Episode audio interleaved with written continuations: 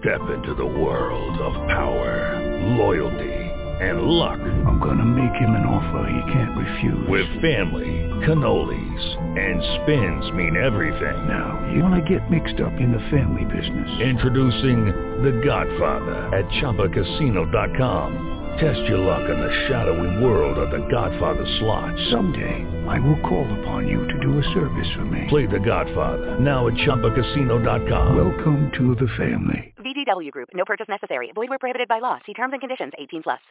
Blog Talk Radio.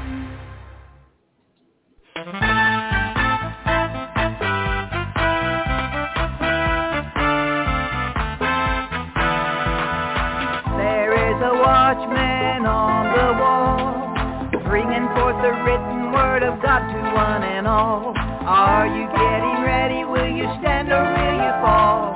Listen to the watchman on the wall.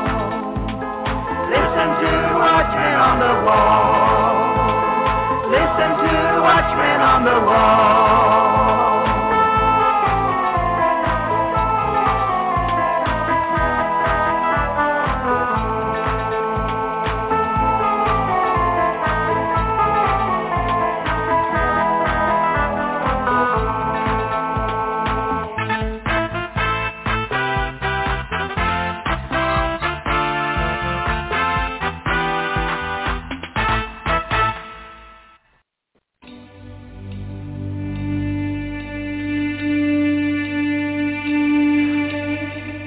Arise and shine, for your light has come, and the glory of the Lord has risen upon you.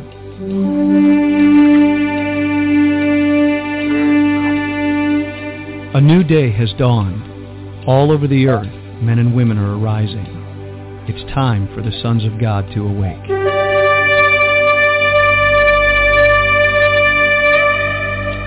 It is a day of justice, recompense, restoration, revival, and resurrection power.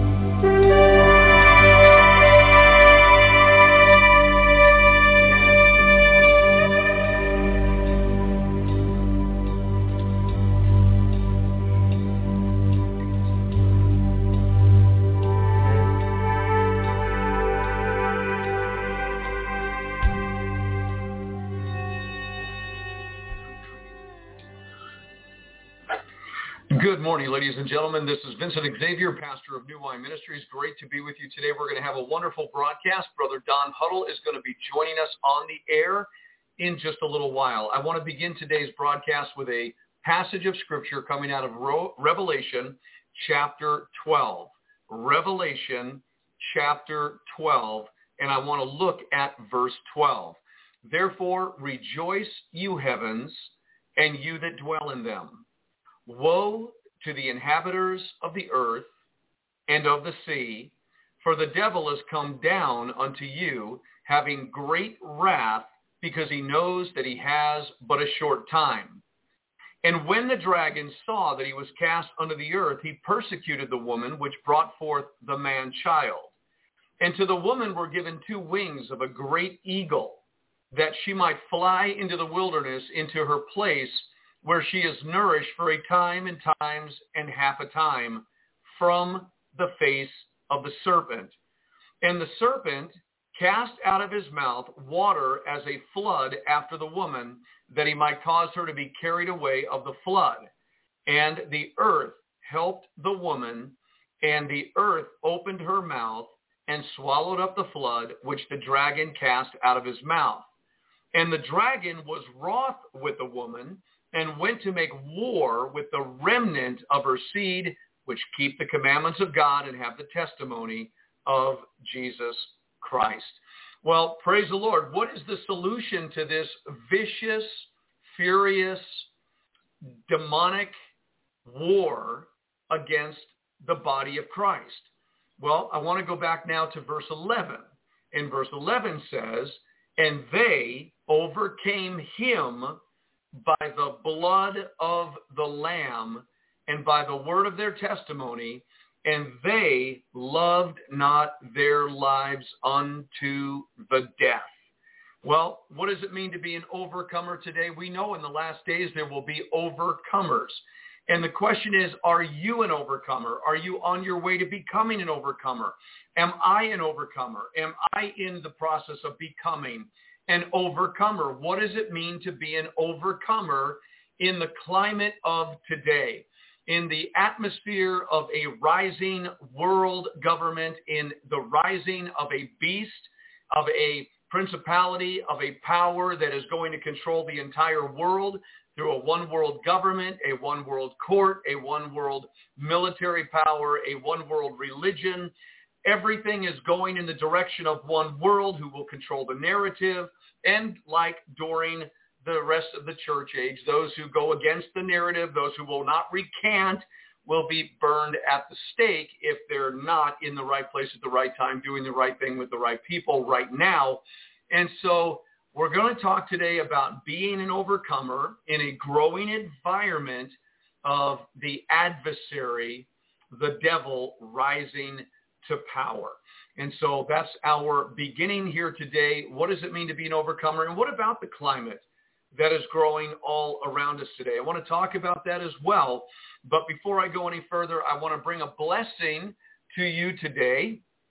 And that blessing is found in the counting of the Omer for those of you who are willing to celebrate the feast of the Lord, which began on the fourth day of creation, where God put it into the record, the annals of time, that on the fourth day of creation, God created the sun, moon, and stars for signs and seasons. The word seasons is moed, which means a assembly, a time of celebration, literally for feast the Lord had his feast in mind before man ever walked upon this earth, and he shared his own desire with his people.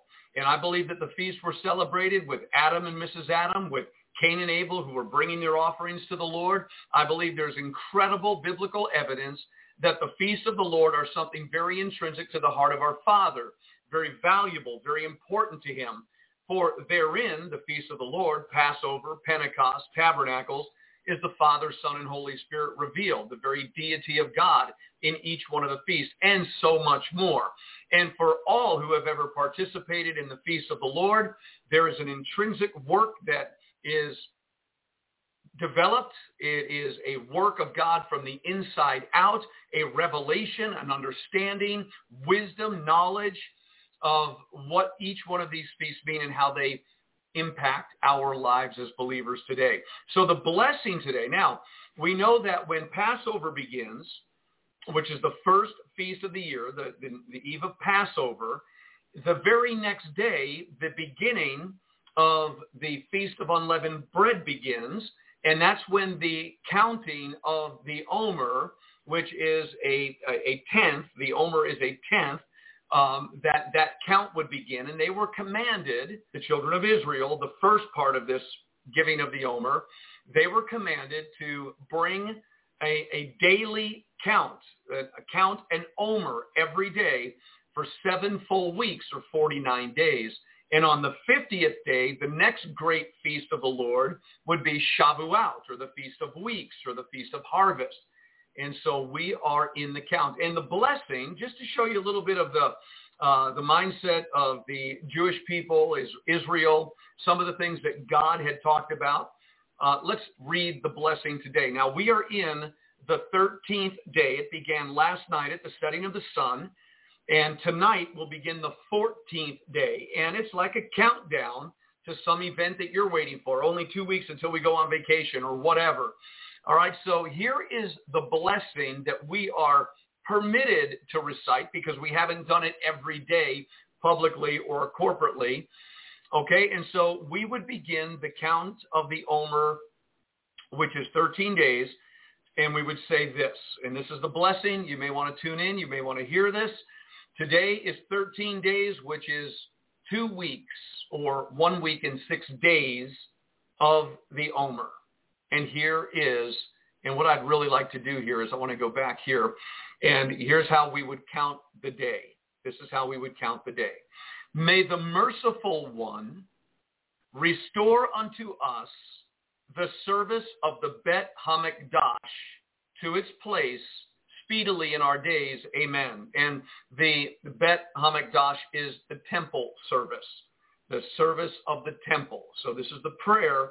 May the merciful one restore unto us the service of the Bet Hamikdash to its place speedily in our days. Amen. Now, in the New Testament, we are the temple of God, and the service to the temple of God began 2,000 years ago. And every true minister of the gospel is a service to the general body of Christ, which is the temple of the living God. So we understand this by the Spirit. It, this is a part of the prayer or the blessing that was for the choir master. It was a song with instrumental music, and it was a psalm of David. And here it was. May God be gracious to us and bless us May he make his countenance to shine upon us forever, that your way be known on earth, your salvation among all nations. And we know that Yeshua is God's salvation. May it be known among all nations. The nations will extol you, O God. All the nations will extol you.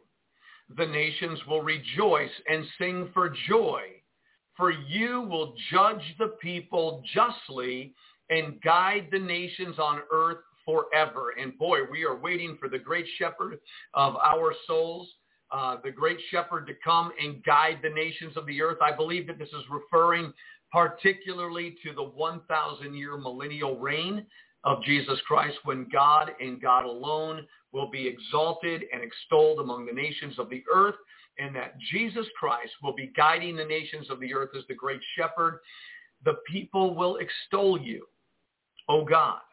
All the people will extol you, for the earth will have yielded its produce, and God, our God, will bless us.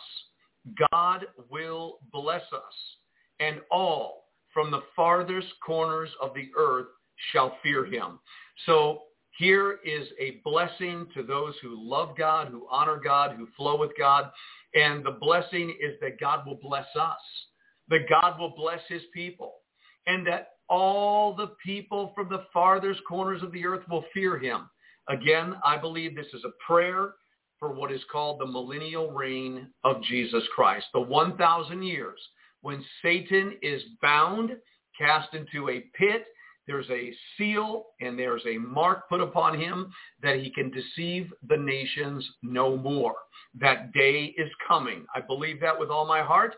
That day also will be a day where the beast and the false prophet will be eradicated from off the earth. They will have been sent and cast into the lake of fire. The false prophet and the beast will be cast into the lake of fire. Also, preceding this 1,000 year millennial day, this glorious day of the righteous rule and reign of Jesus Christ upon the earth with his government, the overcomers, Mystery Babylon will have been completely obliterated. It will have been totally destroyed, never to rise again. Revelation chapter 16 begins with a time of the outpouring of the wrath of God the wrath of God is revealed in Revelation 17 and 18 upon Mystery Babylon. And then we see the total destruction of Mystery Babylon. In Revelation 19, we see that the beast and the false prophet are cast into the lake of fire. In Revelation chapter 20, we see that Satan is bound for a thousand years. So all the satanic, all the wickedness, all the evil, all the darkness is eradicated from off the face of the earth. And this prayer is for a time when those who remain, those who survived the wrath of God, uh, and now the church having come back to the earth with Jesus Christ to set up his righteous rule and reign, his government upon the earth for a thousand years, well, the whole earth will fear him, and the joy of the Lord will be resounding throughout the earth. There'll be no resistance to the joy of the Lord. The blessing continues. We implore you by the great power of your right hand release the captive, accept the prayer of your people, strengthen us, purify us, awesome one, mighty one. We beseech you, guard as the apple of the eye those who seek your oneness. Bless them, cleanse them, bestow upon them forever your merciful righteousness powerful, holy one, in your abounding goodness, guide your congregation. Only an exalted one, turn to your people who are mindful of your holiness. Accept our supplication and hear our cry. You who knows secret thoughts, blessed be the name of the glory of his kingdom forever and ever. What a glorious prayer. And yet we know when the prayer began, where it said, release the captive, we know that Yeshua came to set the captives free.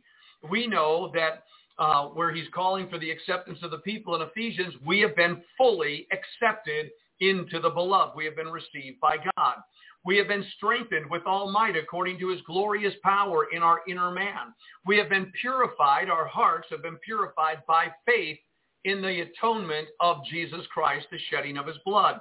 That we, the ecclesia of God, are guarded as the apple of the eye because we seek that oneness for he who is joined to the Lord is one spirit.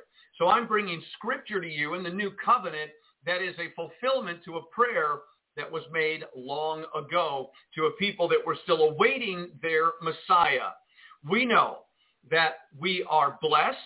We know that we are cleansed and washed by the blood of the Lamb and that he has bestowed upon us his merciful righteousness. That's already be, been done. So this is a prayer and it has been fulfilled in him. So he is known as the powerful and holy one who is full of abounding goodness.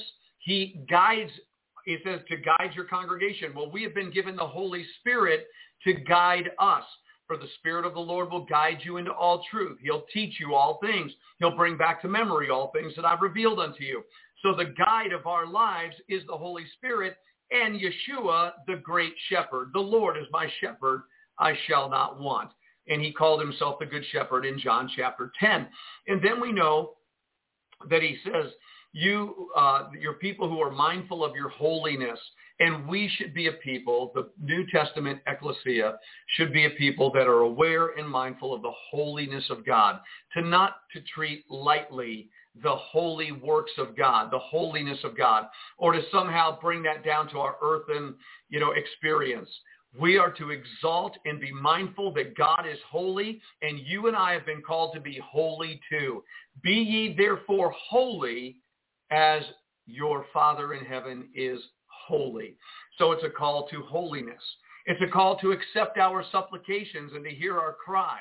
You who know the secret thoughts. God says he knows what we need before we ask. And he tells us, make your request known unto God. With everything, by prayer and supplication, with thanksgiving, let your request be made known unto God. So the last part of this prayer is this way. Master of the universe, you have commanded us through Moses, your servant, to count Sefirat HaOmer in order to purify us from our evil and uncleanness.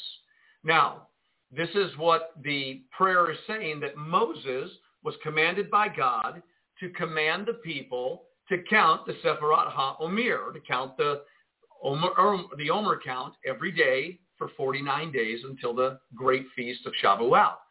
And this prayer was that it may purify us from our evil and uncleanness. Now, the purpose of the counting of the Omer is connected to the Feast of Unleavened Bread. It was a continual count of introspection, being made aware, looking into the depths of our heart and seeing what things might need to be addressed as we continue to go after the Lord. Now, he says, that you have written in your Torah, you shall count for yourselves from the day following the day of rest. This is all going back to Passover and the high holy day of Sabbath. From the day on which you bring the Omer as a wave offering, which was on the really the third day since Passover, then the first next day was unleavened bread. The third day was the feast of first fruits, representing Jesus Christ, the first fruits of the resurrection. But it was on that day that the offering was brought and the priest would wave it before the Lord. So he says, from that day you shall count for yourselves from the day following the day of rest, from the day on which you bring the omer as a wave offering. The counting shall be for seven full weeks. Until the day following the seventh week shall you count 50 days, so that the souls of your people Israel may be cleansed from their defilement. Now we know that we have been cleansed by the blood of the Lamb and by the power of the Holy Spirit.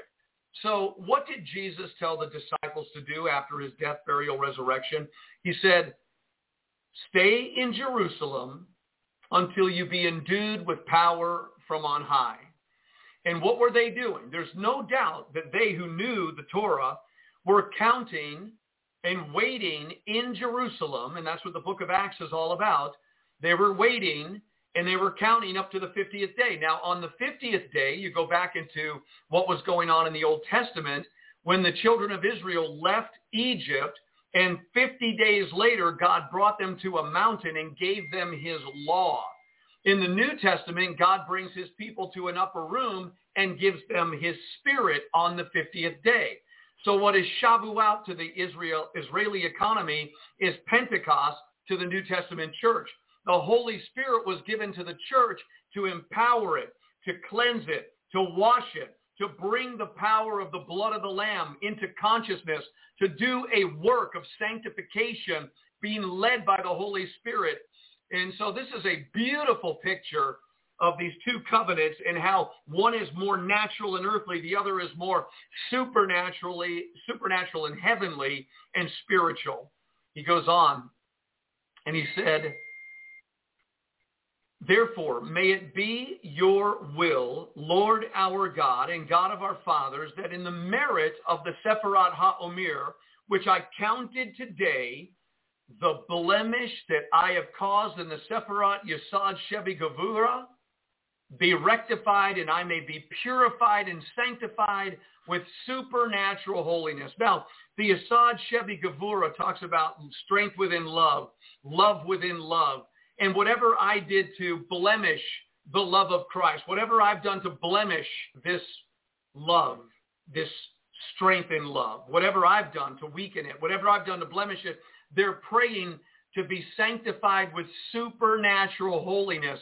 And I'm here to tell you that the supernatural holiness of God is in our faith in the blood of Yeshua in the receiving of the Holy Spirit. There's nothing more supernatural that's going to happen in our lives than receiving the supernatural spirit of the living God to dwell permanently within you and I. So this is glorious. And then the prayer finishes this way. May abundant bounty thereby be bestowed upon all the worlds. May it rectify our nefesh, ruach and neshama, our spirit, soul, and body, from every baseness and defect, and may it purify and sanctify us with your supernatural holiness. Amen, Selah. What is he saying? Well, the cleansing or the rectifying of the nefesh, the ruach, the neshama is the whole person. And the prayer is that their every baseness is, is being cleansed. My spirit, soul, and body is being cleansed from every baseness and defect. Now think about that. This is what God is after in the life of every true believer, is to make them whole, spirit, soul, and body. We've been fragmented. We've been broken. We've been dead spiritually. But through the power of the resurrection of Jesus Christ, through the grace of God, through the introduction of the Holy Spirit to live in the life of believers, through the finished work of Christ on the cross, we who are made alive again through the supernatural Holy Spirit of God, we are being made whole. That every base defect and flaw and impurity in our lives is being sanctified. But when is this prayer most active? In the season that we are in right now. If you are sensing within yourself a baseness, if you are sensing spots, wrinkles, blemishes, defects, if there are areas of your life that are just unclean and you're just not able and it's been a long road, right now is a great time to press in for personal inward holiness, sanctification, washing and cleansing, not by works, but by faith in what Jesus Christ has already paid for, what he's already done, and then the employment of the Holy Spirit in your life to do warfare against all the base defects, spots, wrinkles, and blemishes in our souls. So this is an awesome time to be counting the Omer in a new covenant style, laboring and longing for that purity and that holiness that you find in the prayer. And may God's people desire to be fully washed, fully cleansed, fully sanctified by the Spirit of the living God, by the shedding of the blood of the Lamb of God, by the atoning sacrifice of Jesus Christ, and our faith in all that he has done would produce an inward environment of a holy temple in which God will dwell bodily, spirit, son, and father, the totality of God in us, which is his ultimate desire. For we are his temple. It is being prepared by the Spirit of God, by the Son of God, by the work of these two parts of the deity and the Trinity of God at work in us, preparing us, setting us in the temple to become an eternal habitation of God, a dwelling place of God himself, a mobile tabernacle of God moving with God in control. Wow, can you imagine such a destiny? And yet that's what this whole prayer is about. You're in the season that wherever Satan has challenged you the most, wherever your, your, your desires have been quenched by the inward uh, base defects, this is the season to deal with it. This is the time to lay claim to the finished work. In the Old Testament, they were counting, they're looking forward to something. Our work, the work has already been done in our generation. It's already done. So it's just catching up in faith and being minded and desiring what this prayer is all about. And so what are these days? From Passover to Pentecost, it's a desire for cleansing. It's a remembering of the Passover Lamb of God whose blood was shed and put upon the, the lintel of the homes and over your life. It's a remembering of the, uh, the efficacy of the blood that works deep in the subconscious. The blood of Christ deals with demons. The blood of Christ cleanses the, to the uttermost. It washes thoroughly from all iniquity. The blood speaks not guilty. The blood is the advocacy. It is the seal of the new covenant that you and I are joined to with the Father, fully accepted. The blood is everything, and it is all powerful. It answers to sin. It answers to demons. It answers all of their accusation and condemnation and guilt and shame against the believer. The blood speaks at the right hand of God, condemning every force of evil and to let you know you are no longer a slave to sin. You don't have to live with those baseness and those defects. You can live by the powerful blood of Christ, making the atonement for you, declaring you not guilty, laying possession to the power of the Holy Spirit to give you the ability to live beyond the baseness and the defects of your, your broken, fragmented parts and allow the Spirit of God to bring you beyond it have the overcoming spirit within you and to see God do miraculous things. This is the season that we're in. This is the season that you and I are in. So I wanted to bless you with that today. I wanted to bring that out because it is the count. And you say, well, I haven't counted in 13 days. That's okay. Tonight, when the sun sets, you, re- you repeat that prayer. They prayed this every single day, the counting of the Omer. And it begins with this prayer. And it's all about the coming of the Lord Jesus Christ, the righteous rule and reign of Christ during the 1,000-year millennial reign where all the nations of the earth will be guided by him. So we're looking forward to something. Still, in our generation, we're looking forward to that coming of Christ to set up his kingdom on the earth and to be a part of the ruling and reigning and to be overcomers while we're here and to get ourselves prepared as a spotless bride without spot or blemish. A, the, the, I, behold, I'll show you the Lamb's wife. She's crystal clear. There's no spot. There's no blemish. There's no defect. There's no baseness.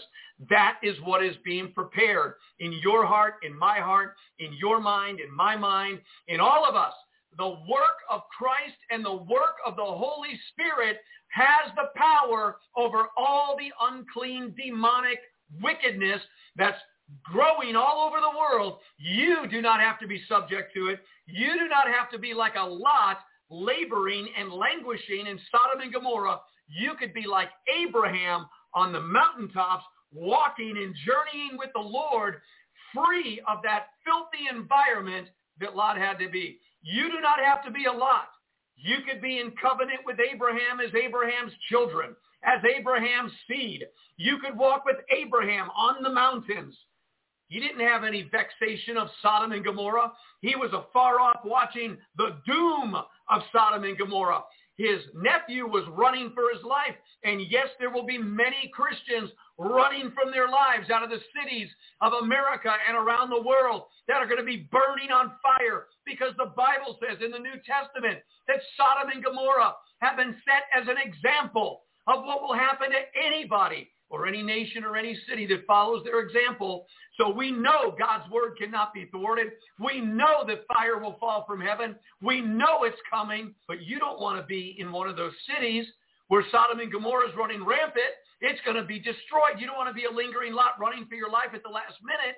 You want to be part of the Abrahamic covenant, the seed of Abraham, Galatians 3, the children of Abraham, because of your faith. And your faith accelerates you and lifts you up to walk upon the high places of the earth, to walk with God in the midst of all the chaos that's going on in the world. You're not vexed by Sodom and Gomorrah. You're not judged by Sodom and Gomorrah. You're not running and hiding in the mountains. You are walking in the eternal purpose of God, journeying into all the fullness of God. That's where you need to be. And it's through the blood and by the Spirit of the living God that you can be living that way Hallelujah. Becoming that spotless Lamb of God, that spotless bride, that spotless people, that spotless church. Anyways, okay. Having said that, I want to refer and want to bring in my brother Don Huddle. Now, I want to tell you a little bit about Don Huddle because today we're going to talk. You're going to hear things today that um, are coming from a military perspective. Uh, you're going to be listening to a brother, a man of God, who has been around. He has been a police officer. He operated with the ATF. He's been around investigations. He was in Vietnam. He has been in the military intel of things for a long time. He has some good information about those things. And we need to hear because you see the picture behind me is a nuclear bomb going off in a large area, decimating everything in its path, northeast, south, and west. And this is not make-believe. This is not never going to happen. It's something that's been prophesied to happen throughout the entire generation that we belong to from Dmitry Duduman, who said nuclear weapons would be detonated in major cities across the United States of America. David Wilkerson talked about the thousand fires burning in New York. Prophets of God who were not prophesying out of the imagination of their own hearts, smooth, peaceful, fluffy stuff, were speaking the truth of God. In our generation, at this time, in the year 2022, there are yet those prophetic utterances and now we're watching Russia at war with the Ukraine. But there's no one I would refer to any better to talk about these things than our brother Don Huddle. So help me to welcome him on the air today. He's been patiently waiting for us. Let me make sure all of our equipment is working. Brother Don, good morning. God bless you, sir. Welcome to the broadcast. How are you today? Good morning. I'm fine. How are you doing, Pastor Vince? I am doing very good, sir. I love you. God bless you. And uh, we're looking forward to hearing what the Lord is going to say on this Friday, how people are going to, you know, that are tuned in, that are going to be going about their business in the, in the days ahead and the hours ahead. And uh, there needs to be impartation, information, revelation given to them. Where are we, Brother Don? What do you have to share with us today? Well, the foremost thing on my mind right now is how's Patricia? She is doing fabulous. God bless you. She is doing so much better. I suspect yeah. that she'll be with us in fellowship tomorrow, Don, and um, she'll be out there and speaking to the body and doing much better. Praise the Lord. Thank you for asking. Good. I feel a lot better when she's around. Me too. no, you didn't. Yeah, we're half a man without her, no doubt. um, well, let's talk about what's foremost on everyone's mind right now, and that's nuclear war, justifiably so. Um, let me set something up here. Um, let me premise something um, from my past uh, before we start. Uh, I was in U.S. Air Force. I was what was known as an air policeman, and then they changed it to a security policeman. And after I got out of Lackland uh, Air Force Base in Texas for training, and uh, then I went to K-9 school. They sent me to K-9 Academy for training for a patrol and sentry dogs. They immediately sent me to a base called uh, Wurtsmith Air Force Base in upstate Michigan. It was a strategic uh, air command, called a, a SAC base. Very strict, very strack, and very elite. And these guys they were running the Cold War and the nuclear deterrent deterrent for the Cold War, which in our case was B-52 bombers. Now, on that base, they had a, bomber area, and they had six to eight B-52 bombers stationed on that base in something called a uh, bomber apron or a um, bomber area.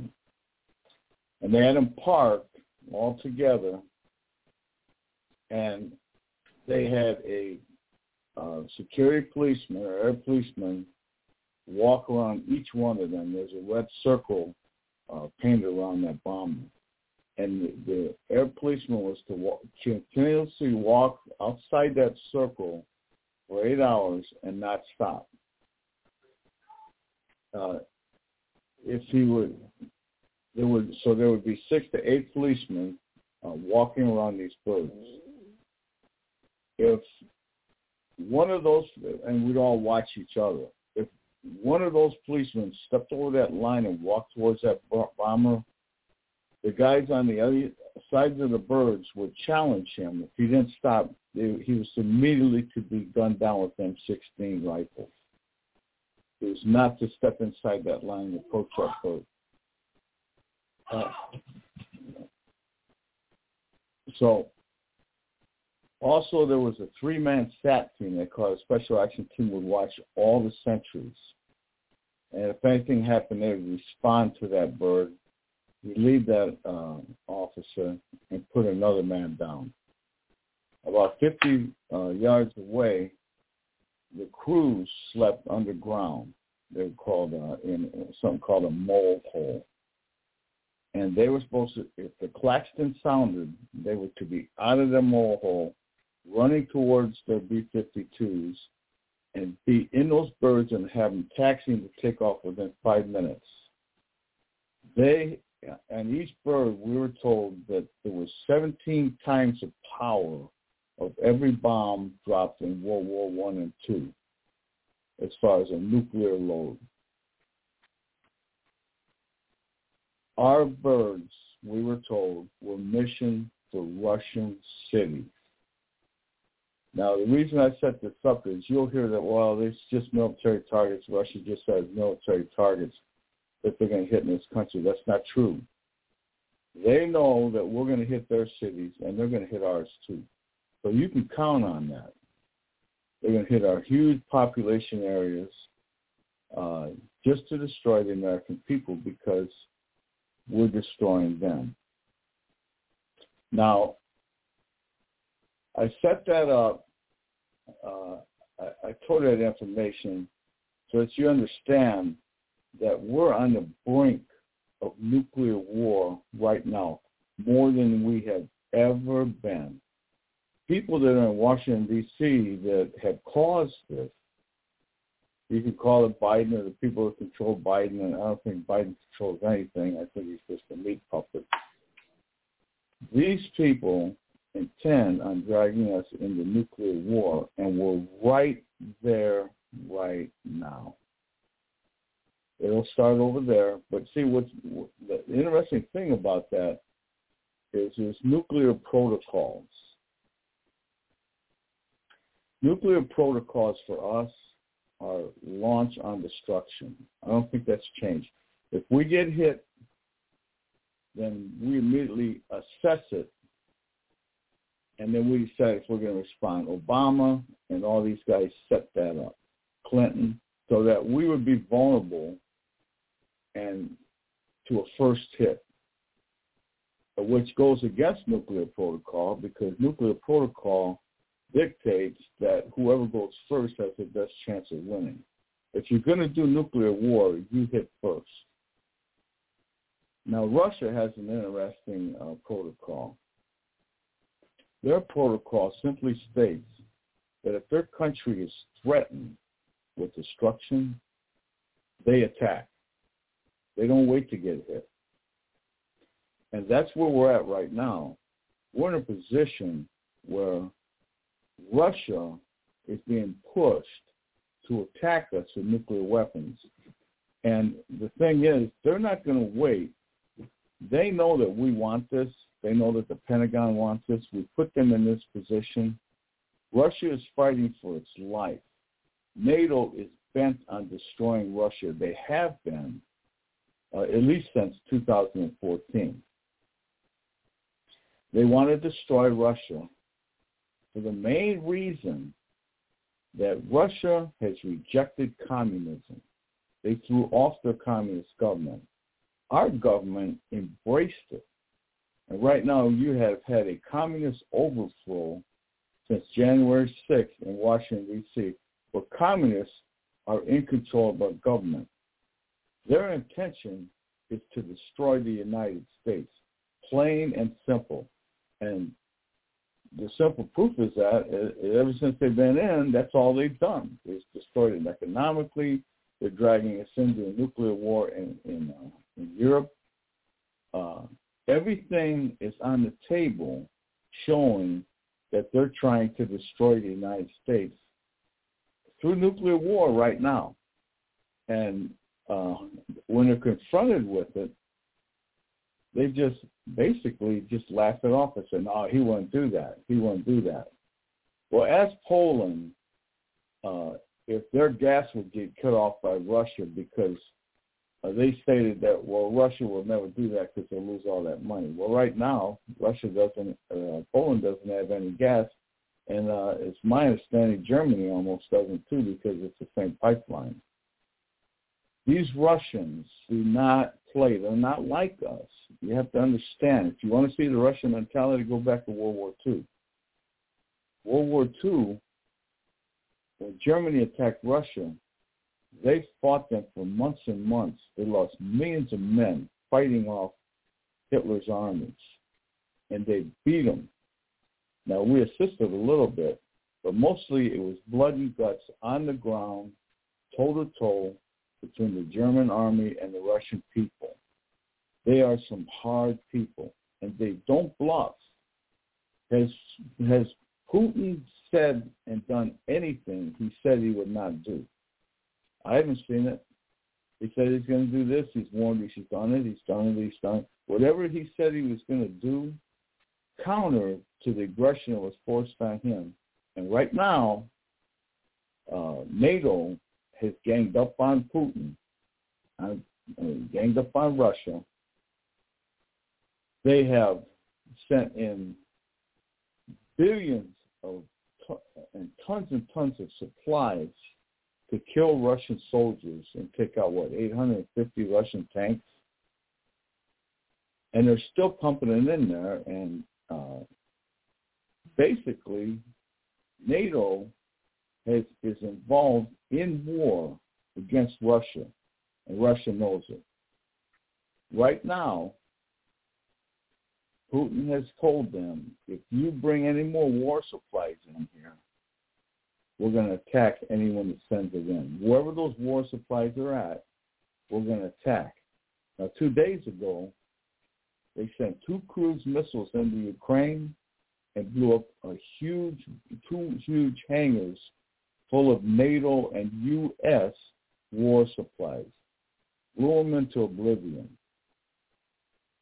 Uh, when the, the uh, head of the uh, UN visited there yesterday, visited Kiev, Russia sent, after meeting with him, they sent two cruise missiles into Kiev and blew up a, a, arms factory, Ukrainian arms factory, just to send a message.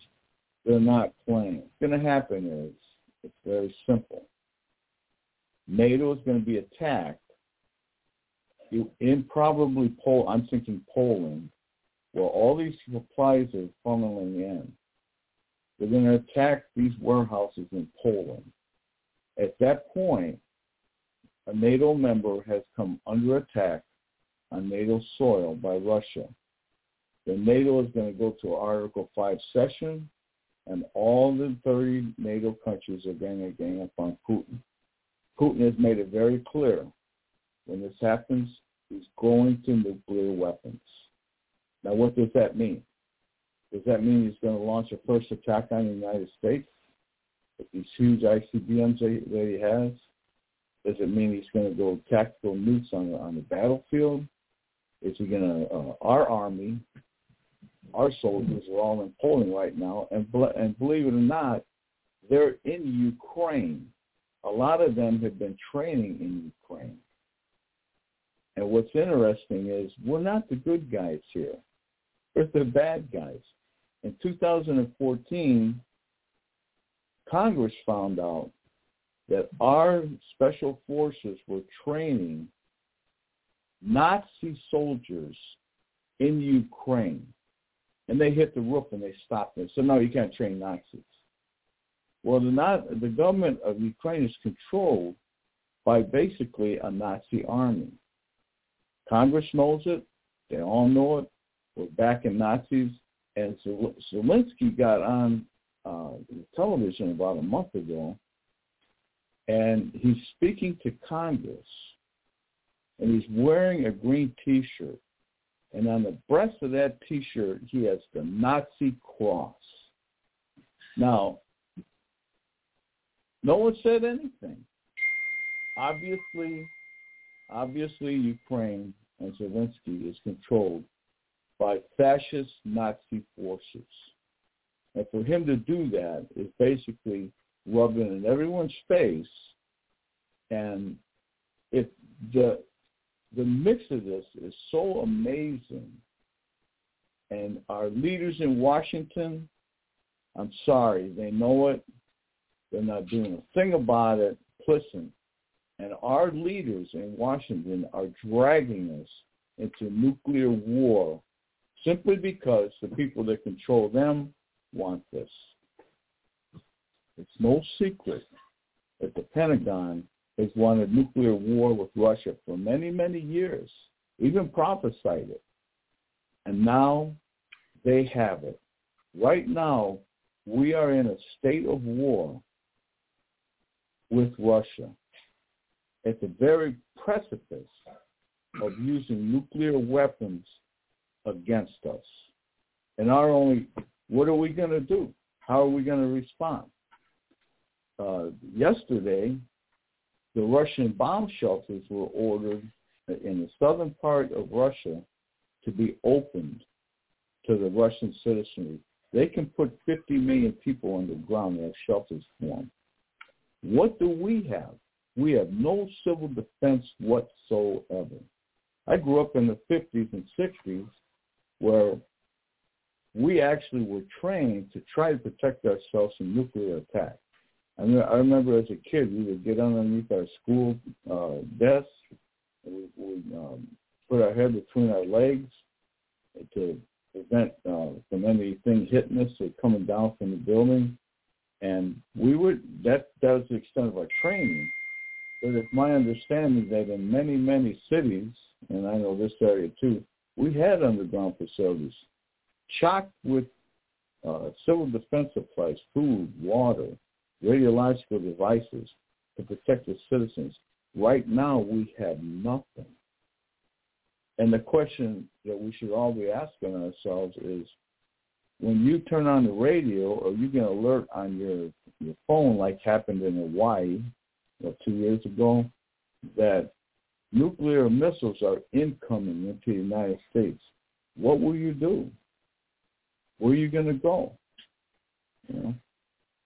So that's a question that, that we all should be asking ourselves right now. And this is not fear mongering. This is facts. This is common sense.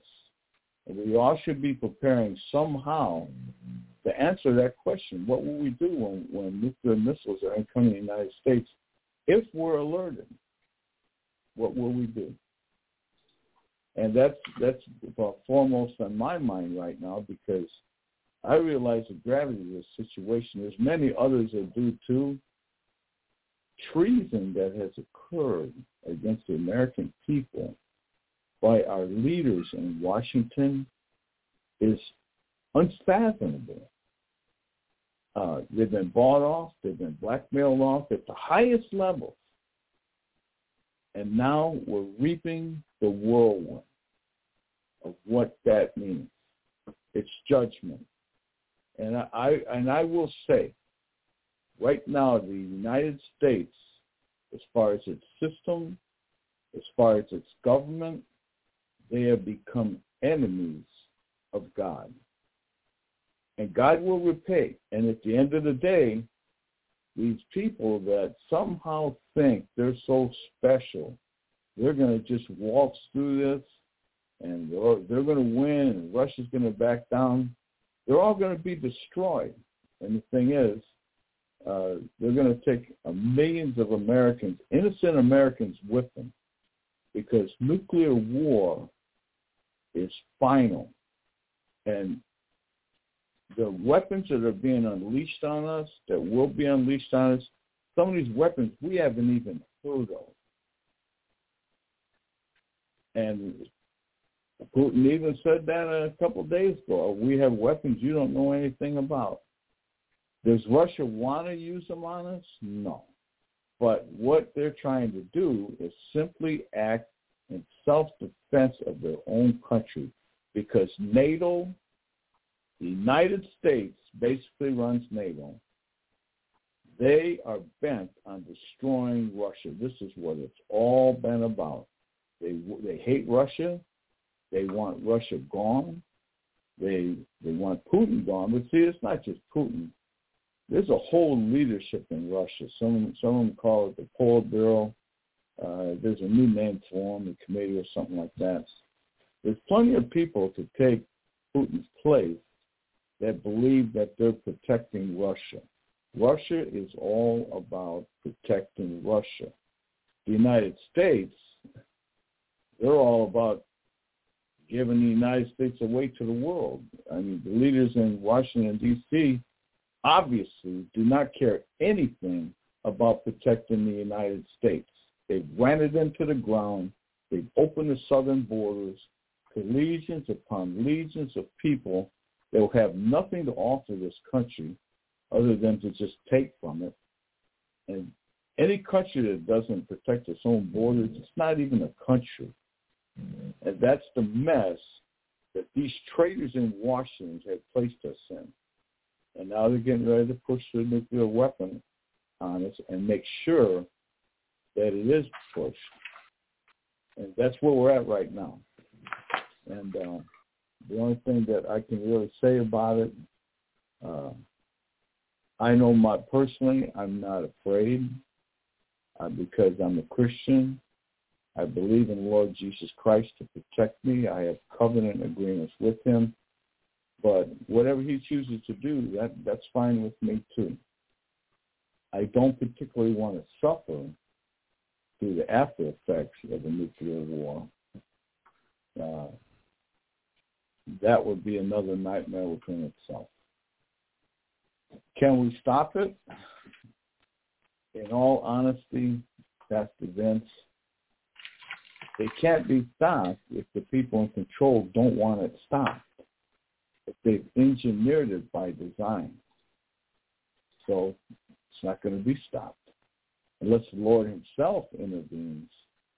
But I certainly wish that we hadn't murdered 80 million babies in the womb. Because you have to ask yourself the question, whose side is God really on right now? Is it on the United States or the United States become an enemy of God? Search the scriptures. I think you'll find the answers to that. Oh, absolutely. Judgment. Absolutely. As you're talking, just a quick interjection. Uh, there's probably a lot of thought going on right now in people's hearts and minds about what we're hearing. Um, you know, some people will always take a position of, I've heard that before, won't pay much attention to it. Others who have been expecting it because it's been prophetic and it's biblical, uh, probably tuning in a little bit more. Others will actually do something about it. Uh, the questions that I have, what I was looking at, it's not just anymore – um, you know, the shedding of innocent blood, that's really, really, really bad. And we've talked about that for years. But the fact is they had this woman, her Megan somebody was on uh, The Talk, uh, which is a program that goes all over the world about all these women. And they brought her on to explain herself why she and her husband, Machine Gun Kelly, uh, are drinking each other's blood. And she went on to tell the story. That's what they do in a ritualistic form. They drink the blood of each other for their union, and it's very much a ritual. And now that's being touted and talked about all over the world because she's coming from the European continent. Things have gotten so crazy that we're not just killing innocent blood any longer, but the people that we're talking about are drinking their blood, eating their hearts, uh, there's a tremendous amount of information that has come out out of Hollywood. There have been uh, whistleblowers and uh, Jeffrey Epstein's island and all the stuff that's been going on. So a lot of really crazy witchcraft, uh, you know, uh, much like Sodom and Gomorrah would be, along with the homosexual agenda, where you have the secretary uh, uh of the state, I believe it is, Peter Buttigieg, and uh, he's the uh, Peter is married to a man, and it's his husband. And uh, uh, several months ago, they had adopted twins, and so they show Peter Buttigieg and his husband. His husband's in a hospital, laying in a bed, holding the two little uh, twin babies. And now the husband of Peter Buttigieg is uh, being revealed as he's waving the rainbow color flag, calling young people, young people uh, as young as eight years old and, and into their teens to embrace the rainbow flag, to give their allegiance to the rainbow flag for their unique homosexuality. And so what lends credence to what you're saying today is that the abomination where in the book of Peter and uh, Second Peter and in the book of Jude, uh, both Jude and Peter made it known that Sodom and Gomorrah were set as an ensample, which means a pattern for anybody that follows their lead. And so the nations have been so blasphemous in their witchcraft and in their drinking of blood, their shedding innocent blood, their corruption and their defilement and their dishonoring of themselves.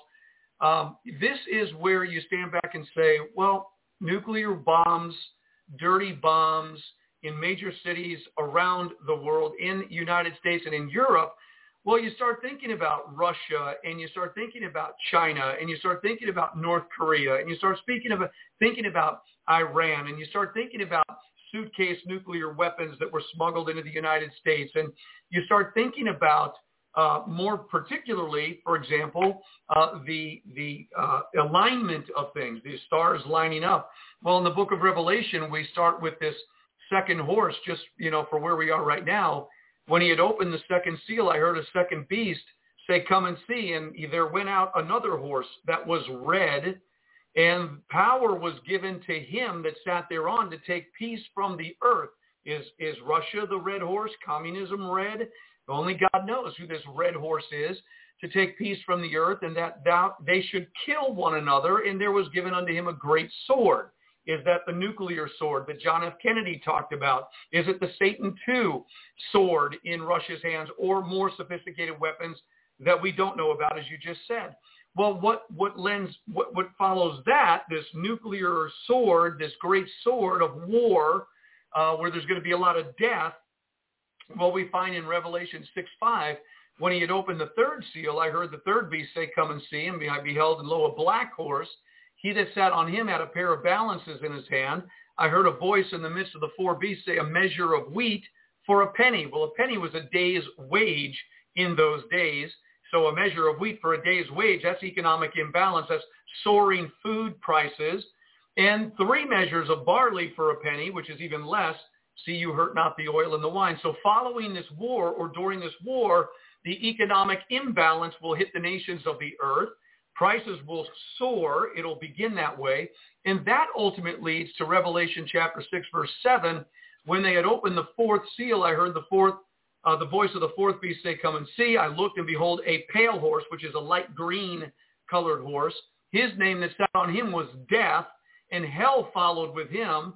And power was given unto them over the fourth part of the earth to kill with the sword and with hunger. There's your famine and with death and with the beast of the earth. So these four horses, the white horses, which is the one we didn't talk about, because I think it's already been the, the horse of deception.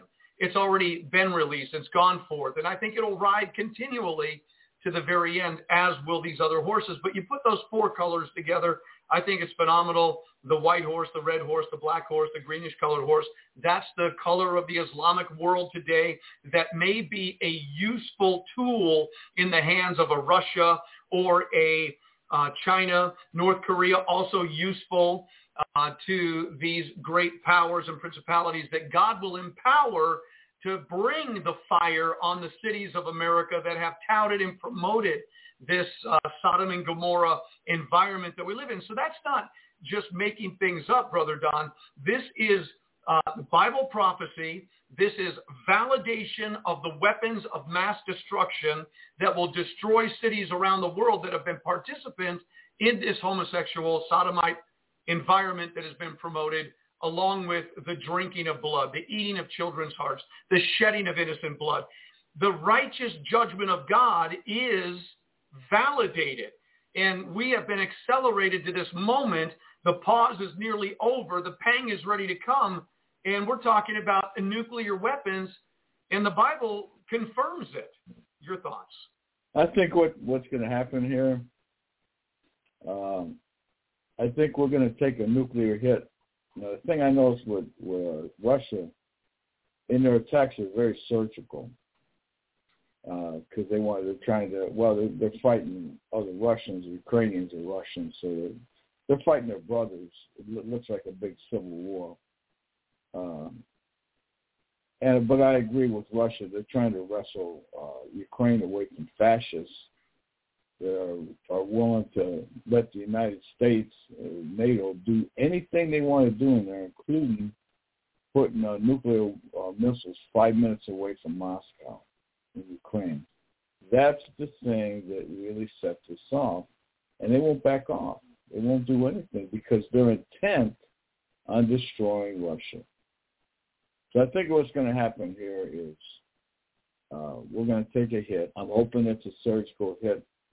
I'm sure New York City will be gone, uh, probably Washington, although I wouldn't get rid of Washington. I mean, Washington is serving the Communist cause really well. Uh, and they're doing real good about destroying our country. So, but I'm sure Washington will get hit too because it's, it's a hub. And uh, I think what's going to happen, uh, suitcase nukes, you get you have all these sleeper cells that have, have worked their way in here. They know that there's 200 uh, missing suitcase nukes uh, out of uh, Chechnya stores when uh, Russia first fell. They're sold on the black market for a million bucks a piece. Uh, also, it's my understanding that uh, about 350 Davy Crockett suit, suitcase nukes are missing from our army, which is interesting. Uh, so where are they at? And that ties into 911, but that's another story. Uh, but I think we're going to uh, we're going to get uh, tore up real good with nuclear weapons. Hopefully not big ICBMs, but uh, but uh, either way, it's going to create a uh, chaos environment for about six months. I always estimate about six months. A bit of fighting in the United States for food. Uh, I imagine a lot of scores will be settled. Uh, the cities will be locked down uh, by our military and something a, uh, it would be a military tactic called containment. Uh, they'll contain the cities and not let anyone come out. And the people in the cities uh, will be completely dependent on the people that are containing the same type of food. Well, who knows? They just may let it rock and, and not do anything. You don't know who those soldiers are even going to be that are going to be containing the cities. But either way, uh, about six months, I figure, and then invasion. Trudeau up there in Canada is already letting Chinese troops be stationed up there. Uh, everyone knows it. Everyone knows that, that Trudeau is a, a communist traitor, and he loves China. China loves him to to the point where Trudeau is actually allowing Chinese troops to be stationed in Canada. Who knows the numbers? But I believe we'll be invaded down through there. Once we have, are softened up for about six months of, of fighting among ourselves for food and for whatever, uh, and basically where we've expended our ammunition on each other, that's when you're going to see a Chinese invasion. Maybe about a quarter million troops down from the north. Russia. Uh, I remember Obama when he was in. He asked Putin for 20,000 Russian soldiers, combat troops, to be held in reserve for the United States in case of an event that occurred in the United States. Okay, now he asked for an invasion force of 20,000 troops, Russian troops, to come into the United States to put down any type of disorder. And it's my understanding uh, Putin granted it. I don't know where it's at now, and you don't know, you don't have any idea what's been smuggled in here. All you can hear is really hear hear rumors. But you know one thing's for sure: they can smuggle anything they want to smuggle in here, including uh, large groups of soldiers. So that's what I think is going to happen. I think the United States could be invaded. Uh, China wants the United States to feed their populations. They refer to the United States as the beautiful land, and they want it. And they're going to take it as uh, empire conquest. And at the end of the day, this is all going to be about empire. And the American empire has been betrayed. It's been destroyed financially, morally. 50% of people were given a deadly gene therapy shot which basically is giving them AIDS. So slowly they're going to die. The ones that didn't die right off. Uh, a lot of these people are dying already, but they're, they're hiding it. You're not going to see this on MSNBC or CNN because the people that are doing this own those those networks. They own the media. Uh, you might even be taking a chance with Fox. That could even be controlled opposition because Fox is not telling you everything that they know. And so as far as I'm concerned, they're complicit. So alternative media is about the only place you have to go. And you have to sort it out and you have to figure out what's true or not. Holy Spirit will tell you, uh, it's the Spirit of truth living in you. A lot of times, or most of the time, he'll tell you if something's true or not. He'll just give you that impression or not. But all you really have is the alternative media right now. And you're not going to have it much longer because these traders are making moves on alternative media and they're doing everything they can to destroy it. Because alternative media, the real American people, are the enemy of the New World Order freaks that have gained control of this country at the highest levels and even at the lower levels now. And when I saw yep. them did that plot shot to half the American people, when I saw that, I knew right then how the people just massed right into those shot clinics and took that deadly shot. I mean, does somebody have to tell you that you shouldn't take an experimental gene therapy shot given to you by the U.S. government? Really? Does someone have to tell you that? You know, they could have never pulled this off 10, 20 years ago. They couldn't have done it These guys are doing what they know they can get away with. That's all they're doing. And it looks to me like they basically defeated us. At least they Yep. defeated their. Yeah, go ahead. I'm sorry. No, no, no. It's okay. Uh, I just I, I don't want to get too far ahead. Um, there's something important that you brought up, and uh, I want to go back to those uh, missing Davy Crockett's uh, that are here uh, in the United States that went missing, and I just want to connect a thought to that, okay? Because I was uh, this this is the truth. I'm going to read a, just a little bit of an article that's come out right now. Some friends shared it with me. It was on Fox News. It was uh, Tucker Carlson brought it up. There are many other news agencies that brought this out. This is a reality that I'm about to share with you. And just before I do, uh, Don, I was thinking about how the left today, the communist agenda at work in America today through the present administration is more concerned about domestic terrorism. And uh, th- what they're saying is people who hate and resist this present administration are potentially terrorists who will detonate suitcase nuclear weapons or dirty bombs. And because of this, a new council is being formed to investigate everyone and anyone who disagrees with the present administration and speaks contrary to their narrative. So here's the article, and this is coming out of Fox News. This is CNSN News. This is all kinds of the, the alternative news that you were talking about. Mayorkas, um, the new, who's the head of the Homeland Security. This is this is a genuine article. Homeland Security uh, head, DHS, new federal organization addresses disinformation that imperils the safety and security of our homeland.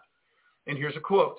We have just established a mis and disinformation governance board in the Department of Homeland Security to more effectively combat this threat, not only to election security, but to our homeland security.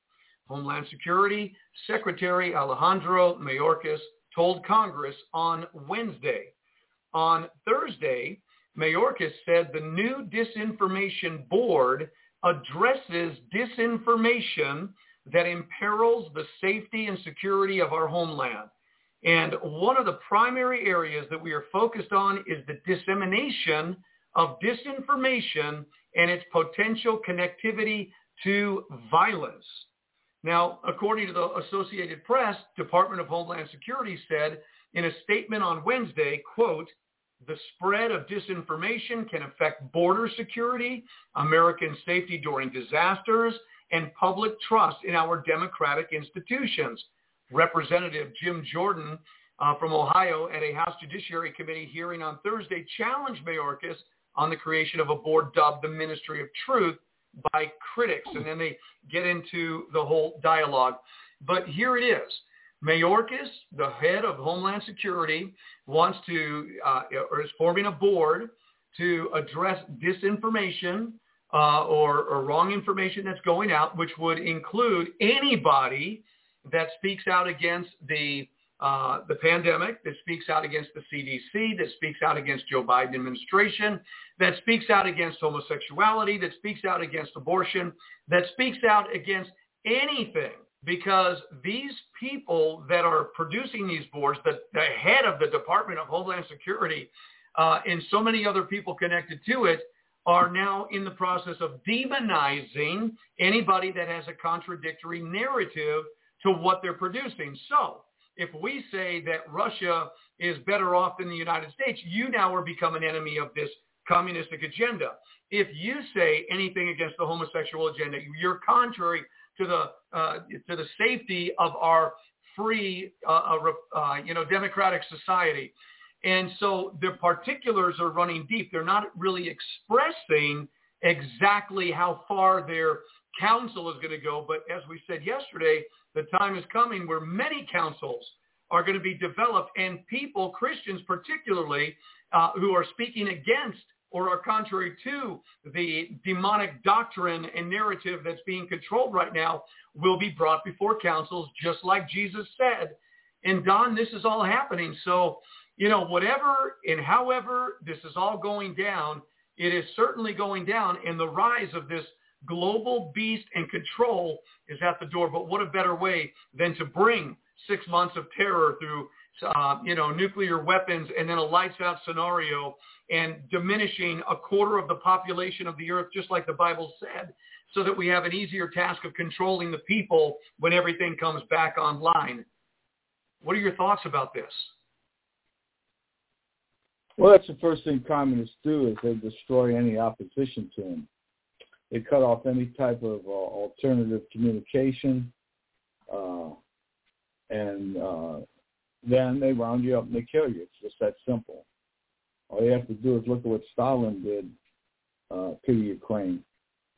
And uh, brutal, it's vicious, and it's murderous, and it's like nothing. It's a scourge, is all that it is. And, uh, well, even Hitler did the same thing. Hitler, he is a little more slick about it. He gave all the German people uh, shortwave radios. They were static. He says, now, here's a shortwave radio. That's so much I love you. You can all listen to, to us when we talk. However, you cannot listen to Radio Free Europe. If you if you dial that in and we catch you, we're going to kill you.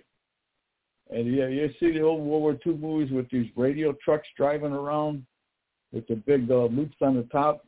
Well, they're looking for anyone that's listening to Radio Free Europe. And when they would zero your location, they'd break down your door, they'd grab you, they'd haul you off to uh, to camps, or they'd kill you right in place, just like they said. That's how they control the information. Give you a way to obtain it. Like you have a way to obtain information right now through MSNBC, CNN, uh, all of these communist-controlled news sources uh, but if they don't want you listening to alternative media, right now they're making a move on it to where they can shut it all down. And uh, if uh, if they if they succeed, you're only going to have them. I see people all the time. That's all they listen to is uh, listen to that uh, television set with with MSNBC and CNN and you know and the thing is, it's laughable because they can't think. They can't think outside the box. They've lost the ability. They have no idea the truth of what's going on around them, even their own country. You know, and the thing is, what that box is doing is twisting good into evil and evil into good. And people are sitting in front of the thing eight, ten hours a day. And they're brainwashed. It's just that simple. They're brainwashed. And, you know, that's that's how the government is getting them to do this. This is how the government got them to walk in and take that uh, deadly uh, gene therapy shot by telling them that, oh, well, this is what you got to do. And, you know, it's, it's what you what we do as Americans, you know. And they're waving the American flag and convincing everybody that it's good for them. And they're killing them. They're killing them wholesale. But uh, even now, well, now it's not so much. Now people are going, hey, something's wrong. But see, they're not going to let them catch their breath. They're going to they're going to pull out a new beach ball to, for them to play with, something new to distract them. That's why this Johnny Depp stuff and all that stuff you've seen people talking about the stupidity and glorifying the sodomy and homosexuality and lesbianism, as this is as this it's desirable. And now they're going after your kids. I was talking to a, a, doc, a female uh, doctor the other day. Uh, we were talking about, and she's very good, but she's brainwashed. And I was talking about the shot to her, and she says, "Oh, I'm getting ready to give it to my three-year-old." I said, "What?" He goes, "Yeah, my whole family got boosted and everything. My kids and it. We're going to give it to my three-year-old." And I said, "Hold the phone. Hold the phone. What's even in that shot?" And she just looks at me like, "Well, they, you know, she doesn't know what's in it." He doesn't know it's a, an experimental shot. Well, she did. She did know that. Yeah, I heard it was experimental, but she was a big proponent of that shot. And finally, I, I told her, I said, look, don't give that to your three-year-old. Save his life and don't give it to him. And finally, she conceded that, well, we do know we made a mistake. I says, but we don't want to admit it. I says, what are you doing? You know you made a mistake, but now you're getting ready to give it to your three-year-old. See, these people cannot think. They've lost the ability to think for themselves. All they all they know how to do is follow lockstep. They love that term lockstep into the slaughterhouse. Found the next sheep in front of them because that's the direction everybody's going, and that's what they're doing. For the death in this country in the next few years, besides nuclear war, just from the bio attack they put on it, and that biological attack weapon called the uh, experimental gene therapy COVID shot, all of that is going to cause a tremendous amount of death in this country. And the thing is, what are they going to die from? Oh, they're going to die from now. They, what they what Fauci was a, re, a big researcher on AIDS. Prion disease is what they've given these people. That is AIDS. So what's going to happen is they're going to die because they don't have an immune system anymore, and they're all going to die of anything that comes along. Have you noticed everyone that's in the hospital with COVID right now are vaccinated? Have you noticed that? And the big elephant in the room is everyone that's not vaccinated isn't getting COVID, or they got it and it was a speed bump. You know, it was like a cold. Any type of illness will kill a very old person. Flu, the common cold, anything like that.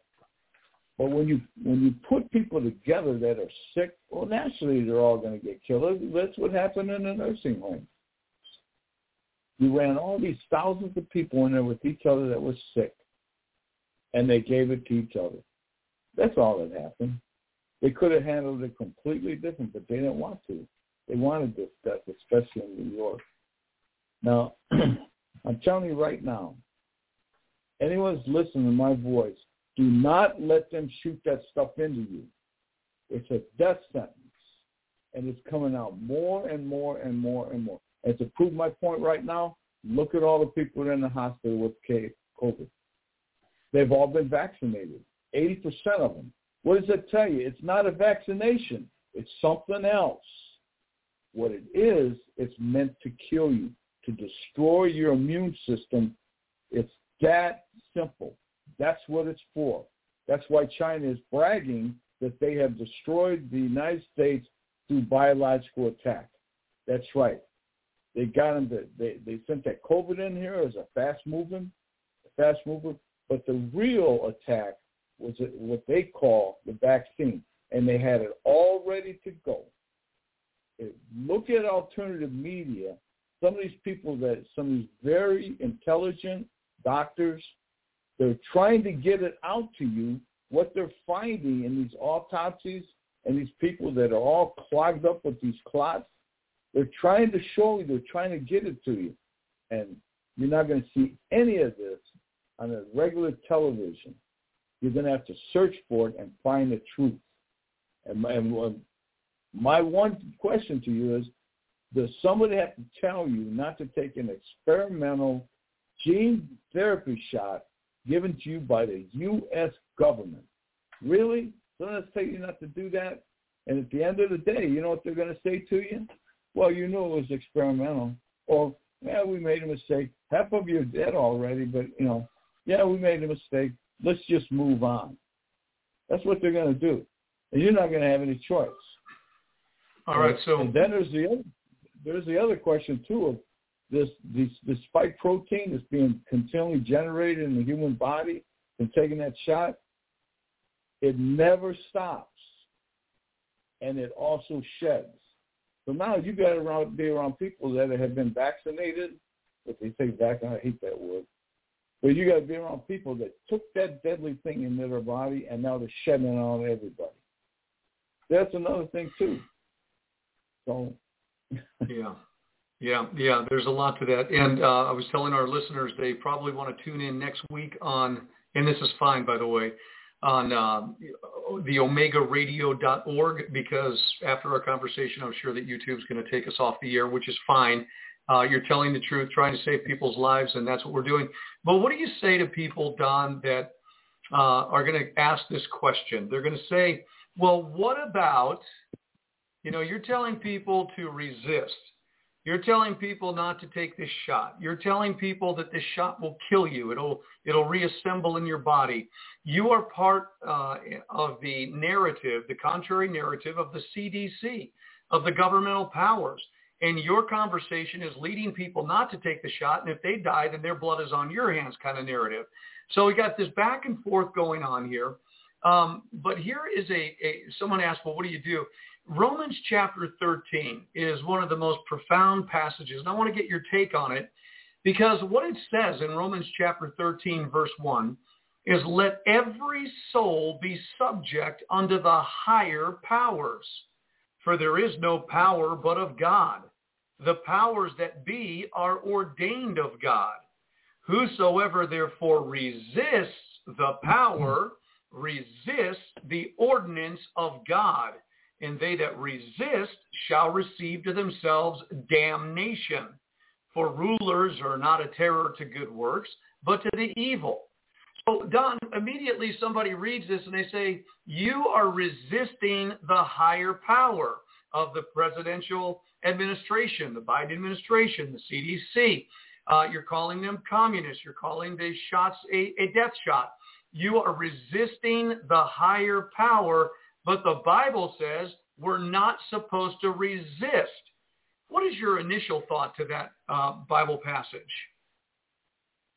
Well, I was a policeman, all right, and I truly believe that that uh, God uh, had, uh, instituted policemen.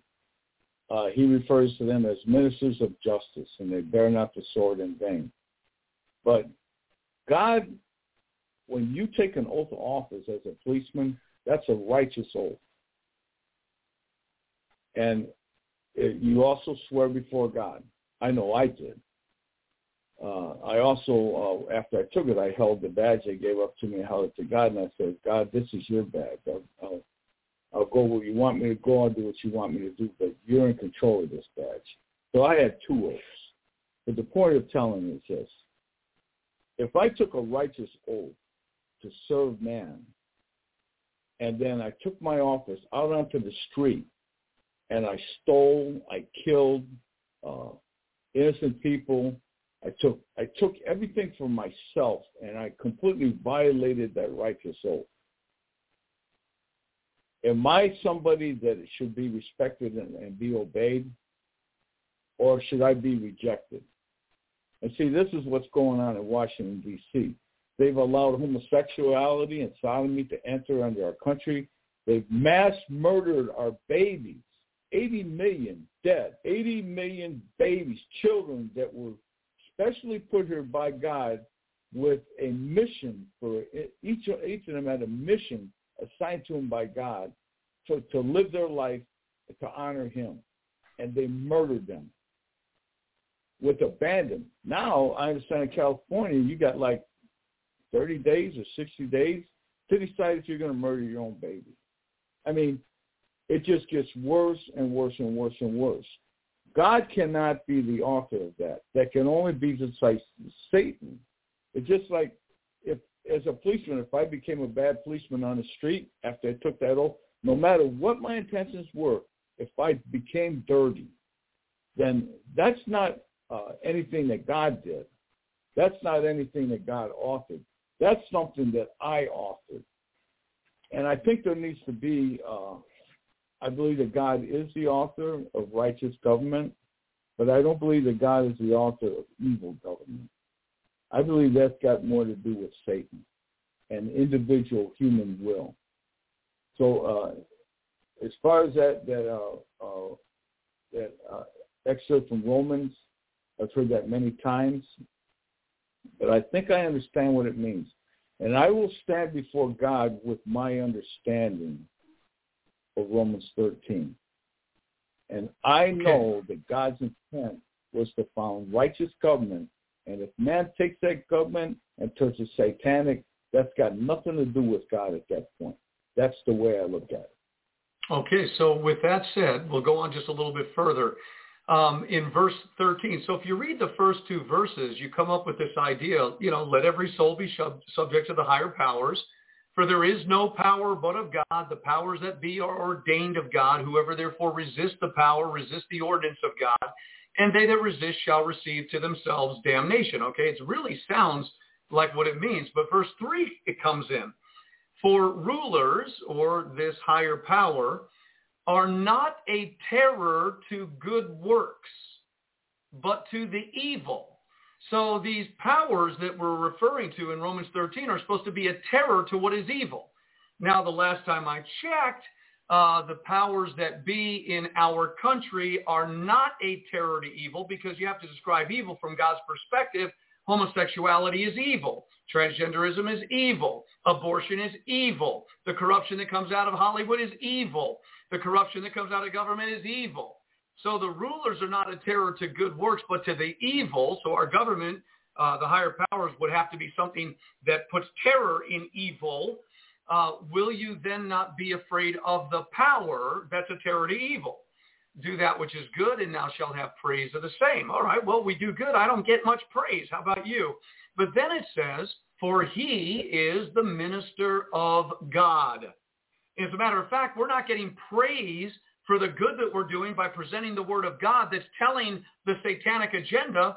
We're being persecuted for telling what is good, kicked off the radio, kicked off the air in a free speech society and being demonized and told that we are wrong and we're the enemy. So verse 4, for he is the minister of God to thee for good. Okay. But if you do that which is evil, well, you should be afraid, okay? For he bears not the sword in vain, for he is the minister of God, a revenger to execute wrath upon him that does evil. Okay, but when it's confusing to me because, Don, and I wanted to get your take on this, because if you're a good citizen and you're doing what's good before God, because these are God's ministers, so we got to get God's perspective on good and evil. So if I'm doing good and right in exposing the darkness and speaking the truth in love and, you know, standing for what is right, and the evil persecutes people for doing it, that really doesn't fit in this economy of Scripture, does it? Uh, well, evil, well, evil war against evil. I think that's what you're asking. Uh, evil has only one purpose, and that's to serve evil itself. Evil doesn't serve righteousness, at least not knowingly. So uh, I think the I think the formula is very simple, and I think the formula is uh, honor your own Christianity first, obey God, and God will lead the way through all of that. I know as a policeman, I did. I, there was a lot of times I just didn't know which way to turn. But I knew I did know one thing. I knew God was leading the way the whole time. So I was confused on certain issues, but all I, I learned to just sit back and let God be God, and He will show me what the truth is to the situation. And I think a, I think a Roman 13 is is is fundamentally the same way. God will show you how that is to be exercised exercise. As a Christian in his ordinary life, I sincerely believe that to point, uh, a Christian is to cooperate with government, even if it turns evil. Right now, we're cooperating with evil. I mean, we're not storming Washington, D.C. with guns. We're not storming the uh, abortion clinics with guns, blowing them into pieces. And, it, you know, I, you got to ask yourself, would that please God? Well, God isn't saying to do that just yet, is he? But does he hate all that? Oh, yeah. God says, I hate the shedding of innocent blood. I hate homosexuality. These are two things that he hates. He's destroyed entire civilizations over sodomy and uh, the shedding of innocent blood. We know that. We have the historical biblical record for that. So, but is God commanding us to do that right now? Uh, I get that question all the time. And I do know that uh, God is very explicit when he gives his instructions. When it's time for you to do something, he'll let you know. And uh, right now, I don't know. I, I you know, I, I sometimes I think God's just letting this thing cook. You know, God is allowing this veneer to be stripped away from the American people to realize that, hey, you know what? You're not all that really that special. Look at what you've allowed to happen. Here. You haven't done anything. Look at what your leaders have done. They're leading you into oblivion. And you're just dancing around and laughing. I used to watch 30, 40 guys at a time going to these shock clinics uh, when I worked at the hospital. I used to try to talk to them. You couldn't talk them out of it. They, they're like children, just laughing and joking. Uh, men and women in a big line going in there to get killed by something that they knew was wrong. They knew it was wrong to take it. But they just laugh. I mean, one guy told me, he says, oh, well, you got to die from something. I just looked at him. I says, really? And, and now they all got that stuff in them. Now they're all slowly dying. And the thing is, uh, I think that their own foolishness has to be a testimony to them. And I think collectively the American people are sitting back and watching the foolishness that, and sin that this country has got itself involved in ever since the 50s and 60s where really, and now you're seeing the conclusion of it. And what's it going to end in? What does sin always end in? Death. And what you're seeing now, you're seeing a culture of death, a country that has been destroyed and will die. It's dying right before you. And I don't know, maybe it's a testimony to the American people. Maybe the whole world has to see this to, to see what can happen. I don't know. God is allowing evil to a certain point. But see, that's his business. And I know personally I have to account for everything in my own life. And I see evil all the time. And I do know that God says, I will repay. I'm in charge of that. You sit back. I'll take care of this. I'm totally in control. I am the great I am. I will decide. And you know, his thoughts are greater than ours. They're way above ours. But I do know one thing. I've seen God's justice many times. I've seen it administered in many ways, and not just in a courtroom more likely not in a courtroom. And from what I've seen, I'm good. I'm good. I, I have complete peace about it. And, awesome. Uh, Let me just interject a quick thought. Okay, a couple of things here.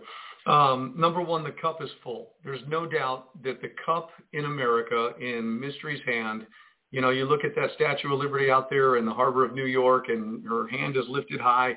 Uh, the cup is full. The iniquity is full in our nation. And so the conclusion, the wrapping up of the only thing that happens when a cup of iniquity is full is that judgment hits the land. So there's no doubt that the biblical understanding about what's happening in our country is that judgment has hit the land.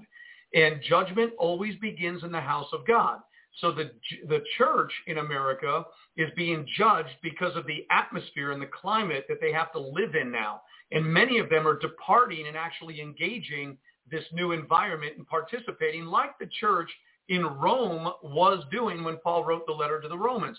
They were accusing the world of being dark, but they were doing the same things. We see a lot of that going on in the church in America today. So judgment is begun. We saw churches shut down. We see a, a lot of things that are going to happen in the church with persecution. Then the righteous judgment of God will fall. Uh, so it's the sin of the church that we're dealing with. The judgment is all over the land because of the silence of the church. We get that. Nonetheless, it is judgment. Now, when Paul wrote Romans 13, he wrote it when Nero was in power.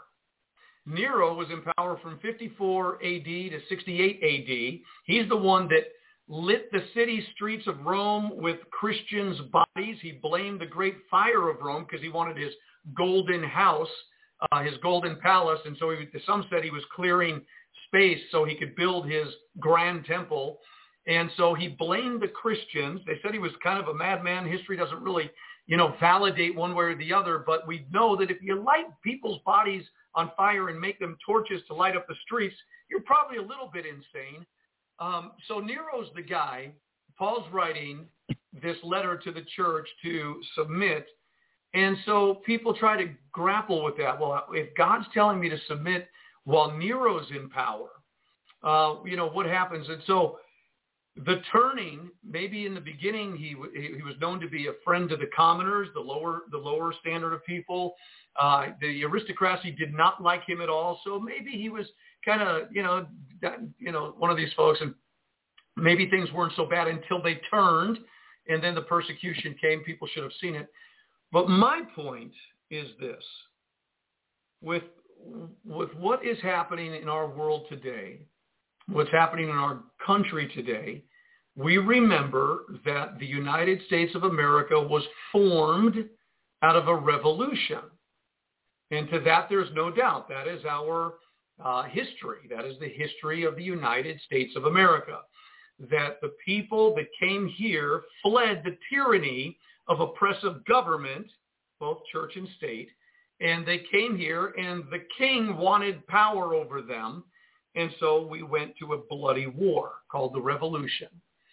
And it appears at this time where many Christians are saying, well, what do I do if Romans was penned that I'm supposed to yield and submit to the Nero-like government?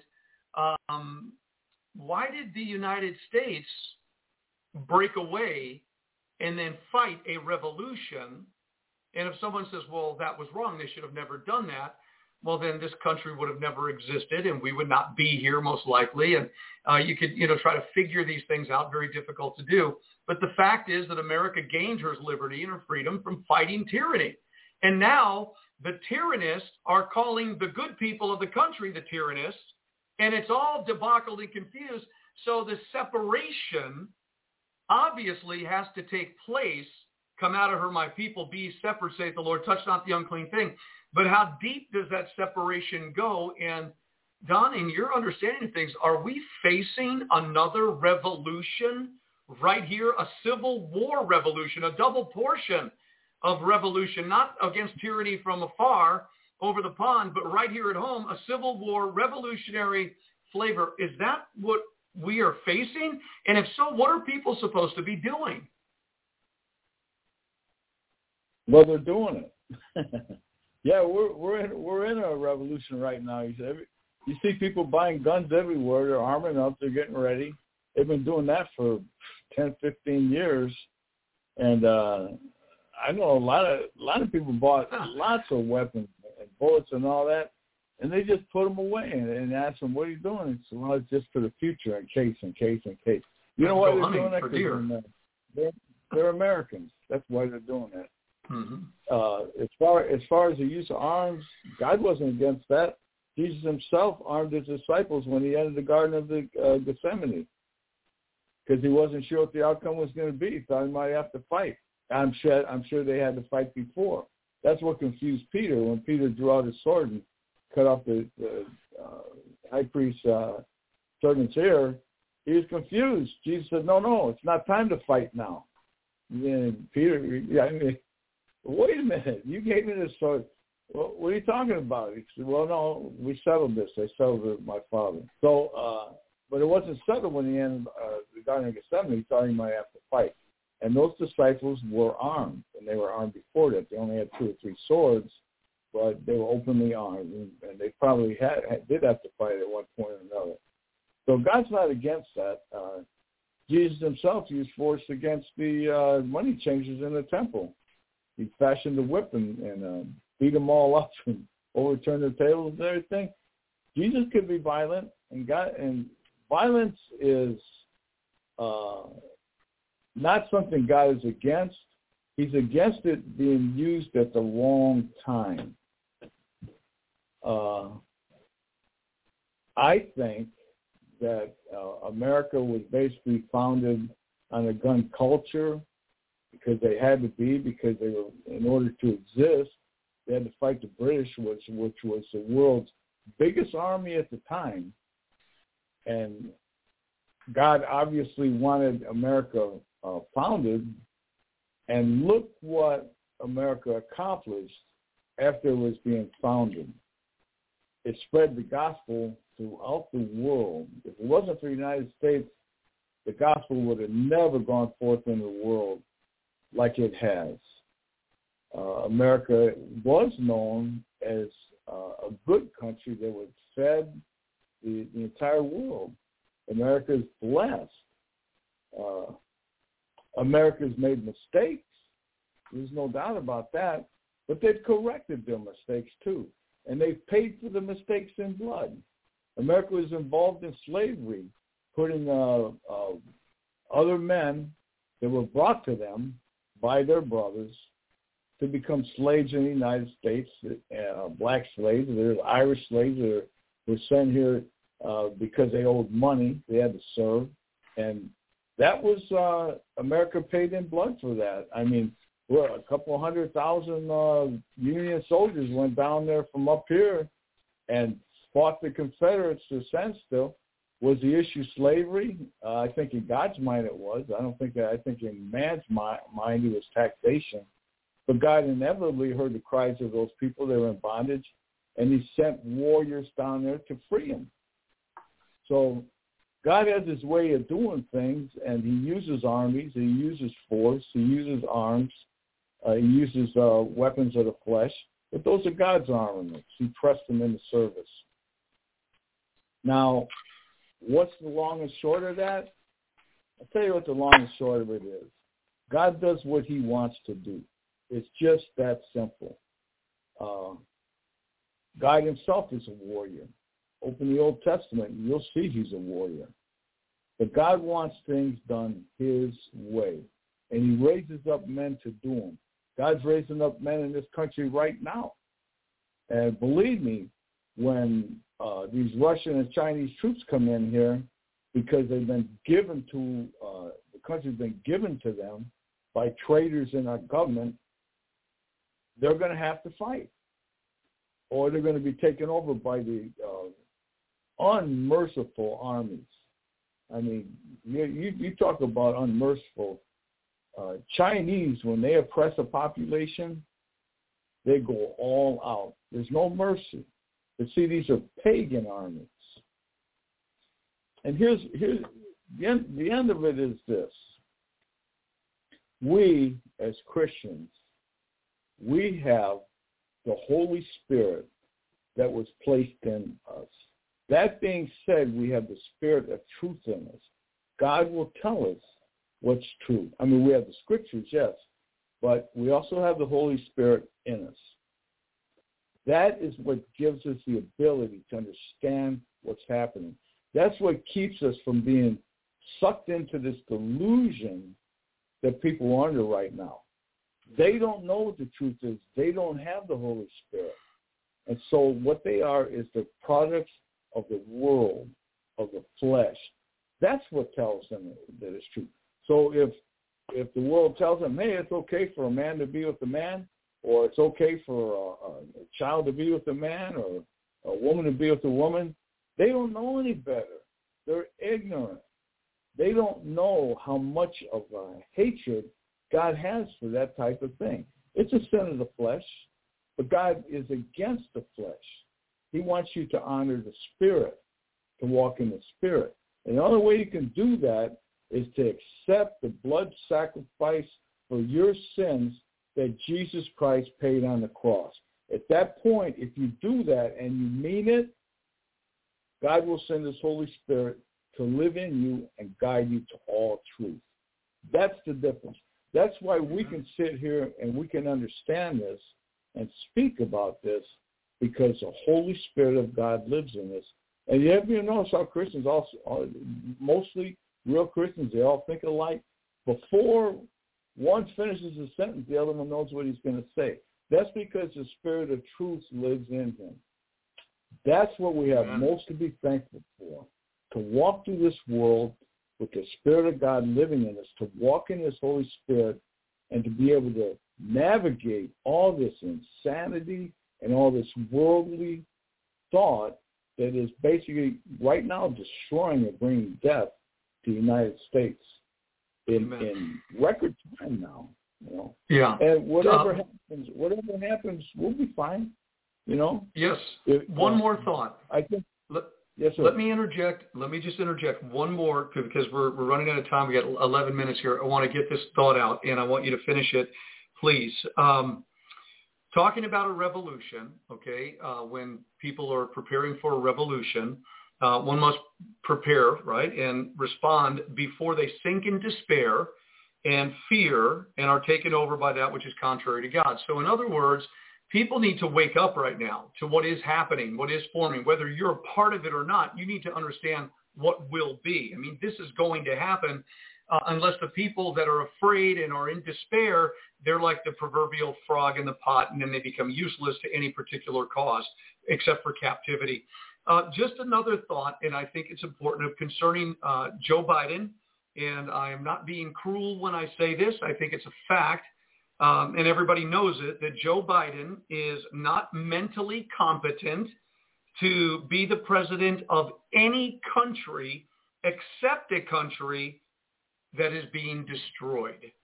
And I believe that. I believe God is saying this, that the man that they have up there, the, the man that they're using as a puppet, it's a very embarrassing thing. It's a very sad thing. Everybody knows that. But we have to understand it. Why are they doing this? Why is Joe Biden obviously incompetent to be able to run the office because of the dementia, the old age, the forgetfulness, the mind can't say a word, a sentence falling down, falling asleep, all these different things. That is the only, that's the only, the only country he could ever be beneficial to is a country that's being undermined and destroyed. And he's being used to do that. So with that being said, that gets back to the internal revolution that obviously is going to happen in this country. And yet many people are in despair and they're afraid because they don't know what to do and uh, that's how I want to finish the broadcast right now. You've been talking about how people need to draw near to God. They need to have a personal relationship with Jesus Christ and be led by the Holy Spirit. But that means you have to start asking questions. What are we to do right now? What are we witnessing? Are we, you see, now much of the church is believing that the midterm elections in November are going to turn the tide again and we're going to go back to a more Trumpian administration, a more Trumpian uh, time. And a lot of people are saying this is the opportunity for the greatest revival, uh, get our elected officials, get Christians in the positions of power, and there's a great blessing coming at the end of this year. There's a great revival ready to break out at the end of this year. I can't see that. It may be, obviously, we could, any one of us could be wrong, but that's not the narrative of Scripture for this time right now, Don. It is more of the next birth pang is about to to to sound uh, loudly. Uh, a shriek, a shiver, a, a shout is going to come from the woman's mouth because of this next pang, and that's what I'm sensing coming. Is more of a pang, not a revival. Those who have been preaching revival for a generation have not seen that revival, uh, but what we've seen is the contrary to it. So I suspect that that narrative that the, you know, that some parts of the church are pr- promoting is not another, re- it's not a reality. It's a false hope being given to people. But maybe, you know, time will tell that they were right. I don't believe it. So what should people do if what, the, what, what they're saying is not true? The revolution is real. The demonization and dehumanization and persecution is coming swiftly that we see rising. What do people do right now? Final thoughts before we go, please. Well, I always said that the uh, American people believe themselves to be free. And the more they realize they're not, the madder they're going to get. Uh, I don't believe if they were able to get away with stealing in a national election, that they're not going to be able to steal the next one. So I don't think there's going to be a political solution here at all. I think you're seeing a country that has basically collapsed under the weight of its own corruption and lies, and it's it's. I don't see any remedy here. I really don't. And now its leaders are trying to lead it into nuclear war and probably will succeed. I mean, what future does America have right now? I don't see it. Even if, even if, uh, like they built an eight-foot wall around the White House, well, I know they did that. they figure the presidents are going to storm the Bastille. They're going to have enough, and they're going to bring those thirty thousand rifles to Washington D.C. and take over. So I don't see where that's going to do any good because the the roots of this go way, way, way, way, way too deep. And uh, do I think the United States government will bring the army in there and mow down twenty, thirty thousand people? Yeah, I think they do that.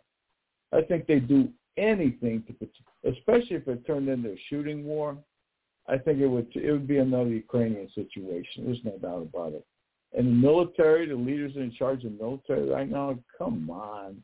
I read stuff. I read some of the stuff's going on in there right now with this Wolf thing. I mean, they have basically decapitated our military as far as leadership. So I don't know. I, I can. I was in the military. I know what's going to happen with these enlisted guys. They're going to say, "I'm, I'm not going to be part of this anymore. I'm going home." They're going to do that. So you're not really going to have a military that's going to oppose anybody. But the citizenry are going to have to fight. They're going to have to fight state by state. Forget Washington, D.C. Forget that whole thing. It's over. The states need to suck into each other and fortify their own states. We're going to have interstate cooperation. And after this thing goes down, maybe a little bit in the future you can you can establish the federal government again to do the small amount of things it was meant to do, loosely bind the states together, whatever. But these guys are gone. There's no hope for Washington, D.C. It belongs to the enemy. It belongs to China. It's bought and paid for by China. Before it's all over, they're going to bring their troops in here to show you that they own it. They're not playing around. These people are gone. The only thing the states can do is say, well, like uh, DeSantis down in Florida. Now that's a great guy. He he gets it. He knows exactly what he's going to do. He's established his own state defense forces down there. He's established eight militia armories. One was on the old Homestead Air Force Base down there, to where these people can have access to weapons. He he knows what to do. He knows he's going to have to create his own army, and it's not going to be the state police. It's going to be his own defense militias. Each state's going to have to do that. Texas, I know they're, they're basically doing that, but they they that is such a mess down there right now because of that border. They're going to have to seize control of that border before they do anything. Mm-hmm. But each state's going to have to do that. I think DeSantis is basically leading the way right now. I hope to God God protects him and whatever he's doing can spread. I know these governors know what to do but they're they're involved, they're implicated, they're like part of the system. Forget the system. The system's gone. All we have is each other now. That's what's going to have to happen. Okay. The United States. I'm sorry. Go ahead. Oh, I, you, you need another hour. You have a lot in you um, to say this. Uh, it's so funny. I just want to get this out for anybody that has never seen the the, the, the show called Jericho. Uh, Jericho was in 2006. Make sure you get it and watch the series. It's one of the most incredible series. There were two seasons. You won't be able to stop watching it. And Jericho uh, basically shows what happens when somewhere between 8 and 15, I think, nuclear weapons are detonated um, in the country and how people provide and have to get through the nonsense until a new government rises. And what's so interesting Don, is that the, the guy, the, the leader of the new government looks just like Ron DeSantis. It's a very, very interesting thing there. The reality about America, that what you said, is not a free nation. Um, and the scriptures say your country is desolate. This is a reality, and we're facing here in the end times. And um, it's a very, very critical moment in the history of the world. Um, we have a minute left. Don, I want to thank you uh, finish your thought up, and then uh, just in 60 seconds, and then we've got to run. Got 90 seconds. Well, along those lines, the people know that the, the men, uh, like in Indiana, the men are ready. I, I talk to them all the time. They just need a leader. If their government would stand up, even their sheriffs would stand up and say, we're going in this direction, this is what we're going to do, man, they'd follow in droves. You could have this militia movement up and, and moving in two weeks in any state. You just have to guide. You have to have leadership to say we're going to do the right thing. We're for our state. We're going to protect ourselves. That's what we're going to do. And I know they know to do it. They just haven't done it yet. But right now, it's right on the brink. You can feel it. Amen. And once again, Amen. once again, once again, get saved. If you're not saved, get saved. Get the Holy Spirit in you. That's the only chance that you have in this life and the next. Amen. Brother Don, as usual, Uh, you brought out things that people just need to hear. It's a weekend to mull it over, think about it, digest. You know, we tell everybody for all of us here, we chew the meat, we spit out the bone. That's all we do. But I think there's a lot of meat here. Uh, I don't think there was any bone, quite frankly. And I think people are going to have to just look at this, look through the biblical lens. What do I do? Find your place. I think a lot of great information was given. All right, I've got 10 seconds, Brother Don. I love you. God bless you and your family. Be safe until we see you again, and thanks for joining me on the air. You too, and I'm, I'm still praying for Patricia. I know Thank she's, you. she's getting better. Yes, sir. Thank you, brother. Appreciate it. God bless you. I'll tell her. All right, that's it for us right now. We want to thank everybody for joining and tuning into the broadcast. A lot to think about. A lot of things. A lot of things to pray about. We're going to leave it there. Lord willing, we'll see you on Tuesday. Um, remember, 24-7 Omega Radio. Yesterday I said that and I forgot to turn it on. Omega Radio, 24 hours, seven days a week. You're going to hear incredible broadcasts, including this one. Repeated again and again. 24-7 omegaradio.org is where you want to go. Thank you for your support that you give to this ministry each month. We're at the end of the month. We sure do appreciate your giving to this work that we may continue to do what we do. We're not asking for much, just to pay the bills. Thank you so much for doing that. God bless you. Have a super blessed weekend. Shalom.